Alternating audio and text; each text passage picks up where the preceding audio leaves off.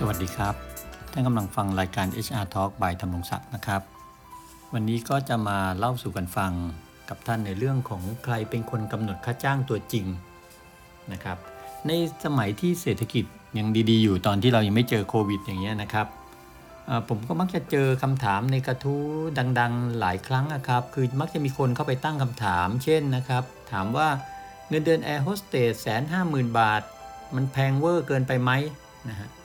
อมีคนตั้งกระทู้ขึ้นมาอย่างนี้เนี่ยก็แน่นอนครับจะมีคนเข้ามาเม้นต์มาเมาส์มาตอบกันเยอะแยะพอสมควร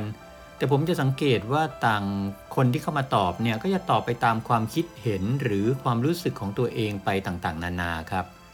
บางคนก็เข้ามาบอกว่าขี้โม้ไม่จริงหรอก เงินเดือนตั้งแสนห้ามันต้องเป็นเงินเดือนของนักบินระดับโคไพลอตแล้วทหารนะฮะหรือนักบินผู้ช่วยอะ่ะเงินเดือนของแอร์จะมาเท่ากับนักบินผู้ช่วยได้ยังไง หรือบ้างก็ว่า พนักงานต้อนรับบนเครื่องบินน่ะก็ทำงานหนักต้องดูแลผู้โดยสารยิ่งเป็นไฟล์ไกลๆเหนื่อยมาก ได้เดือนละแสนห้ามก็เหมาะอยู่แล้วเป็นไปได้อะไรอย่างเงี้ยนะครับ ก็น่าแปลกใจนะครับ ว่าผู้คนที่เข้ามาให้ความคิดเห็นเนี่ยทั้งสนับสนุนและคัดค้านเนี่ยผมมักจะเห็นว่าต่างฝ่ายต่างใช้ความรู้สึก ผมเน้นคำว่าความรู้สึกนะครับของตัวเองมากกว่าการใช้ข้อมูลครับ เน้นคำว่าข้อมูลอีกเหมือนกันนะครับ ตรงนี้แหละครับ มันยังเป็นปัญหาของของบ้านเราอยู่เหมือนกันนะฮะหรือกับหลาย ๆ คนก็ได้ครับว่าเรายังมักจะใช้ความรู้สึกนะฮะหรือเอ่ออารมณ์เนี่ยมากกว่าการใช้ข้อมูลข้อเท็จจริง หรือการใช้เหตุผลเพื่อแก้ปัญหาหรือตอบคำถามนะฮะมีคำพูดหนึ่งครับ ใครพูดผมก็จำไม่ได้แล้วฮะนานละบอกว่าใครที่มีข้อมูลข่าวสารที่ถูกต้อง คนนั้นจะได้เปรียบ ในการตัดสินใจอยู่เสมอ ผมว่าจริงนะครับ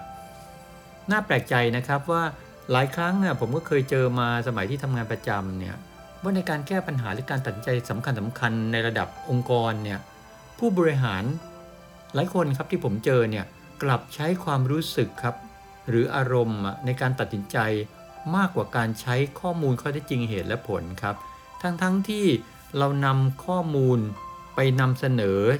มีตัวที่ชี้ให้เห็นชัดเจนว่าเรื่องนี้มันไม่ควรทำมันเป็นมันไม่มีทางทำได้เลย เพราะว่ามันติดด้วยข้อจำกัดทุกด้านอย่างเงี้ยก็ยังมีการตัดสินใจด้วยอารมณ์ด้วยความรู้สึกที่จะเอาชนะอะครับ และในที่สุดมันก็เป็นไปตามข้อมูลที่บอกว่า ถ้าจะตัดสินใจแบบนี้โอกาสผิดพลาดร้อยเปอร์เซ็นต์ก็ยังดันทุรังอย่างเนี้ยครับ ตรงนี้ถึงได้เป็นประเด็นสำคัญเหมือนกันนะครับว่า การแก้ปัญหาที่ดีเนี่ยสิ่งสำคัญก็คือข้อมูลครับข้อเท็จจริงนะฮะ ดีกว่าการใช้ความรู้สึกหรือมโนไปเองในการแก้ปัญหา ในกรณีนี้ก็เหมือนกันครับ ถ้าจะถามว่าเงินเดือนแอร์โฮสเตสเนี่ยแสนห้าหมื่นบาท ไม่ใช่เงินเดือนนะทำไมถึงค่ารายได้ทั้งหมดเนี่ยแสนห้าหมื่นบาทมันมากไปไหมเนี่ยนะครับ ถ้าอยากจะรู้ข้อเท็จจริงก็ต้องไปหาข้อมูลดีครับ จากเพื่อนที่รู้จักหรือจากสื่อโซเชียลจากข้อมูลข่าวสาร ซึ่งสมัยนี้เนี่ยการหาข้อมูลอะไรเหล่านี้ก็ไม่ใช่เรื่องที่ยากเหมือนสมัยก่อนแล้วนะครับ สามารถจะเข้าถึงข้อมูลได้อย่างรวดเร็ว แล้วก็ต้องมีการตรวจสอบกรองข้อมูลด้วยนะครับ เพราะมันก็อย่างที่บอกนะมันมันมีทั้งจริงทั้งเท็จนะครับ ข้อมูลเนี่ยนะแปลกว่าหลายครั้งเนี่ยก็จะเจอปัญหาเหมือนที่ผมเล่าให้ฟังเมื่อกี้ว่าไม่มีการไปเช็คตรวจสอบข้อมูลนะฮะในในกลุ่มคนที่ตอบอะกลับมาตัวอย่างเมื่อกี้เนี่ยนะครับว่ามันมากหรือมันน้อยไปแสนห้าหมื่นเนี่ยก็ไม่มีการไปพูดโดยอ้างอิงข้อมูลข้อได้จริงจากที่ไหนอะฮะ มีแต่จะใช้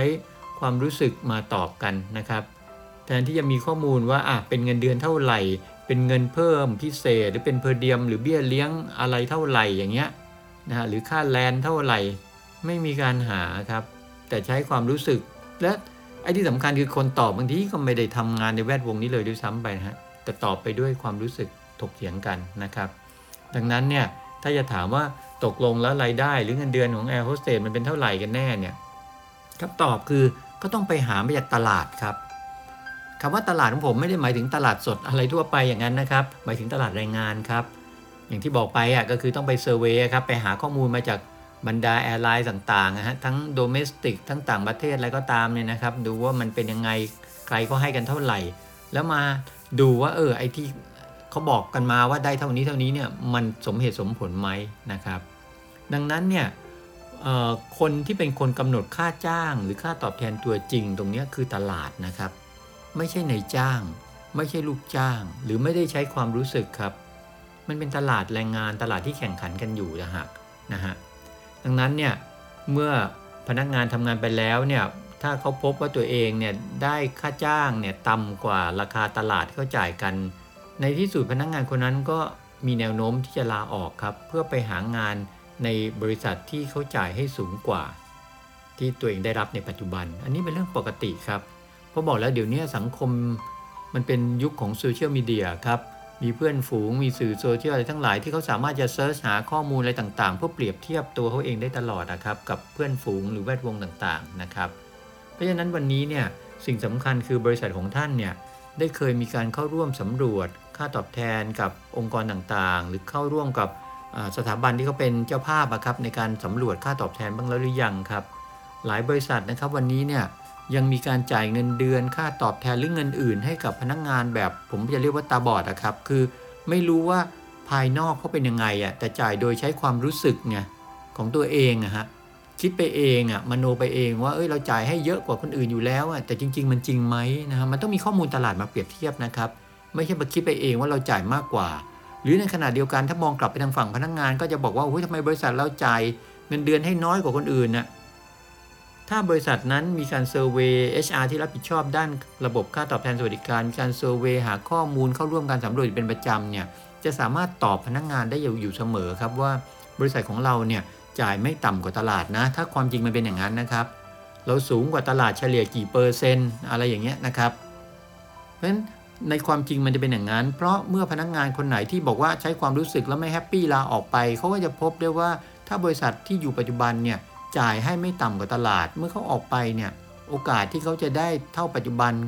ก็น้อยนะครับ ถ้าบริษัทเรามีการ survey และมีการวางในเรื่องระบบค่าตอบแทนให้ดีที่สามารถแข่งขันกับตลาดได้นะครับมันตรงนี้อยากให้ทุกองค์กรเนี่ยเห็นความสำคัญของการเข้าร่วม survey ครับสำรวจ ค่าตอบแทนในตลาด ที่ผมพูดตรงนี้ไม่ได้แปลว่าผมเป็นนายหน้าหา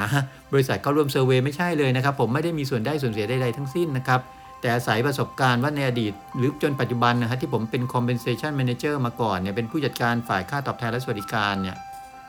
เห็นความสำคัญมาเสมอครับ และจำเป็นจะต้องมีฮะแล้วทุกบริษัทที่ผมเคยทำงานมาเนี่ย ผมจะต้องเข้าร่วมสำรวจเสมอครับ เพราะเราจะได้มีข้อมูลเอามาคิดวิเคราะห์วางแผน ต่างๆ ในเรื่องของระบบค่าตอบแทนและสวัสดิการได้อย่างถูกต้องอะครับ ลดความผิดพลาดนะฮะแล้วก็สร้างความน่าเชื่อถือให้กับพนักงานของเราด้วยนะครับ ก็ฝากไว้นะครับสำหรับ HR แล้วก็ผู้บริหารครับให้เห็นความสำคัญของการเข้าร่วมสำรวจ หรือการหาข้อมูลครับของค่าตอบแทนและสวัสดิการในตลาดมาใช้ประกอบการวิเคราะห์ และพิจารณา ระบบค่าตอบแทนและสวัสดิการของบริษัทเราด้วยนะครับ คราวหน้าเป็นเรื่องอะไรติดตามนะครับ วันนี้สวัสดีครับ